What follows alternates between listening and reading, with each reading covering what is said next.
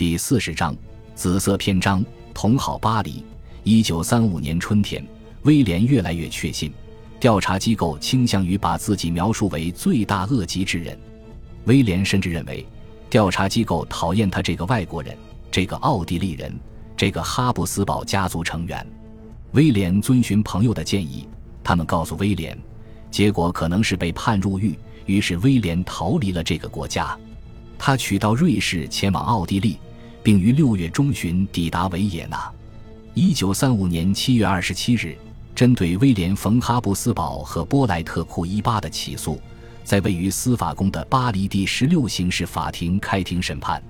审判开始时，审判长首先直截了当地指出威廉缺席审判。审判长称，威廉在合议庭内留下一张名片。名片开头是 PPC，也就是法语告辞的缩写，这是一种礼貌的离开与告别的方式。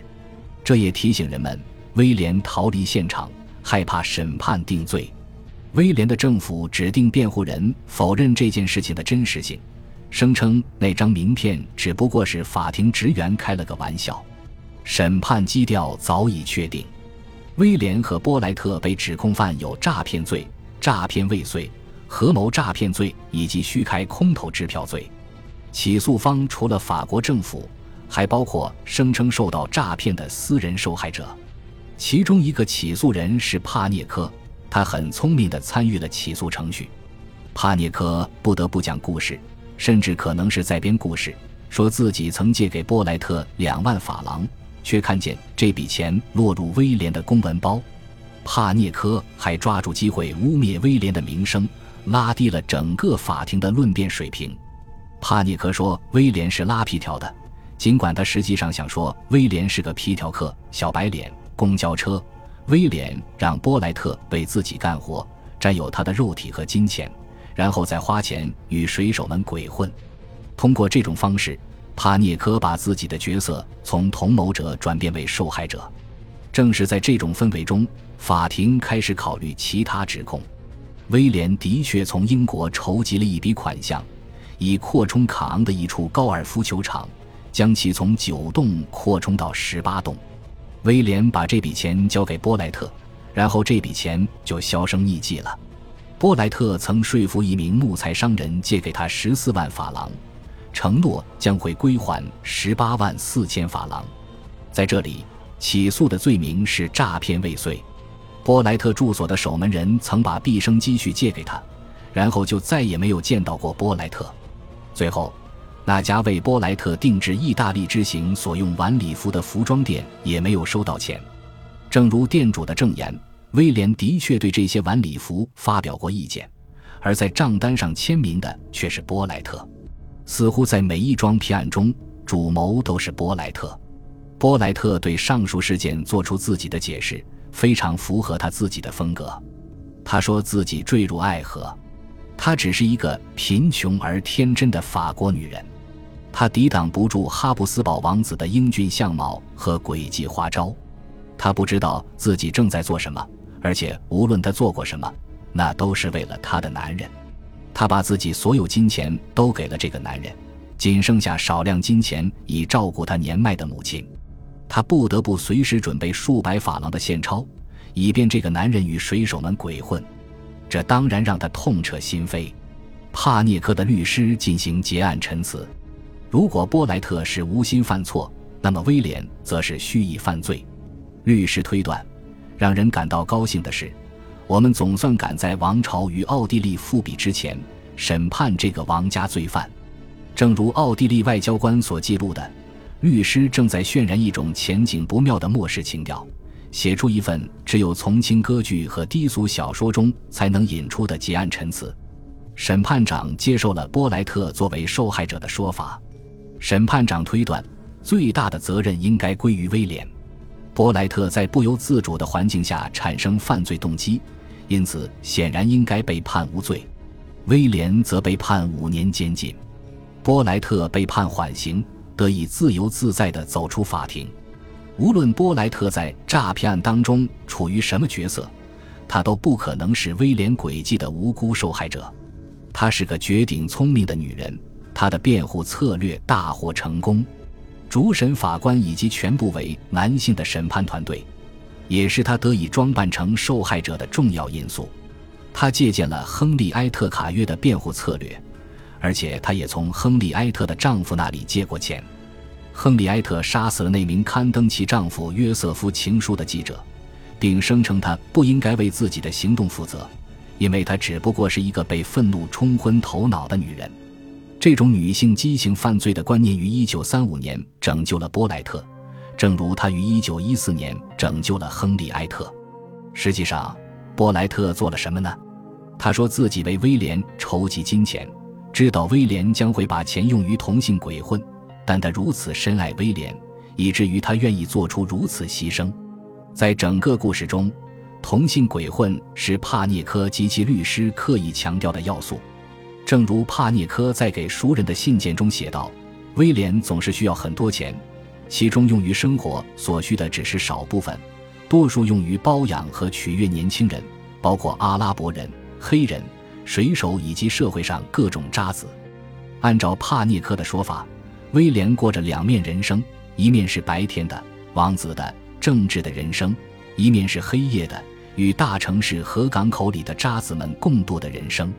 尽管帕涅科肯定出于自身目的而夸大其词，但这种描写的确夹杂着威廉斯生活中某些不容置疑的事实，促使人们形成对于威廉的刻板印象。奥地利外交官抱怨法国媒体刻意强调性生活。以刻画哈布斯堡王室腐化堕落的形象，威廉的确在性生活方面大肆挥霍，但从未超出他所拥有的金钱或者他能够借到的金钱。在这个新闻报纸为政治党派站队的国家，哈布斯堡王朝复辟被置于丑闻中心。关于性爱和金钱的细节也许能增加报纸发行量，但其政治意义，比如记者所说的故事。则在于造成哈布斯堡王室的崩溃。记者们首先把复辟视为诈骗的真正起因，然后又把诈骗视为复辟荒唐可笑的原因。最后，他们能够让威廉的指王冠与真罪名形成对照。这种概念转换就是记者们辛勤工作的结果了。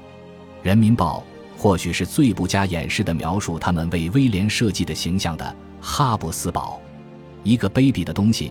继承了一个辉煌显赫的姓氏，生来就拥有财富、荣誉、军队、威望，结果却成为蒙马特高地最低劣的皮条客，就靠一个贫穷而不安的女孩养活，还要让这个女孩替他去干各种邪恶的勾当。但也许《人民报》还不如《作品报》出风头。哈布斯堡家族的血统，让这个致命家族的疯狂行为简直数不胜数。他们死于非命的人数相当于寿终正寝的人数，他们多年以来都有无数孤枕难眠的深闺怨妇。一九一四年，他们让全世界到处流血。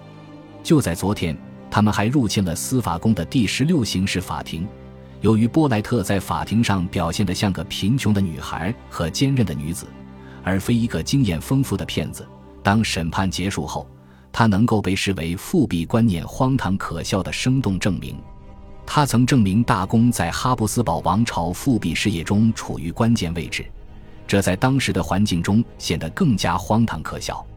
尤其当他谈及如何照顾威廉，甚至供养威廉生活的时候，他更加成为众人讪笑的对象。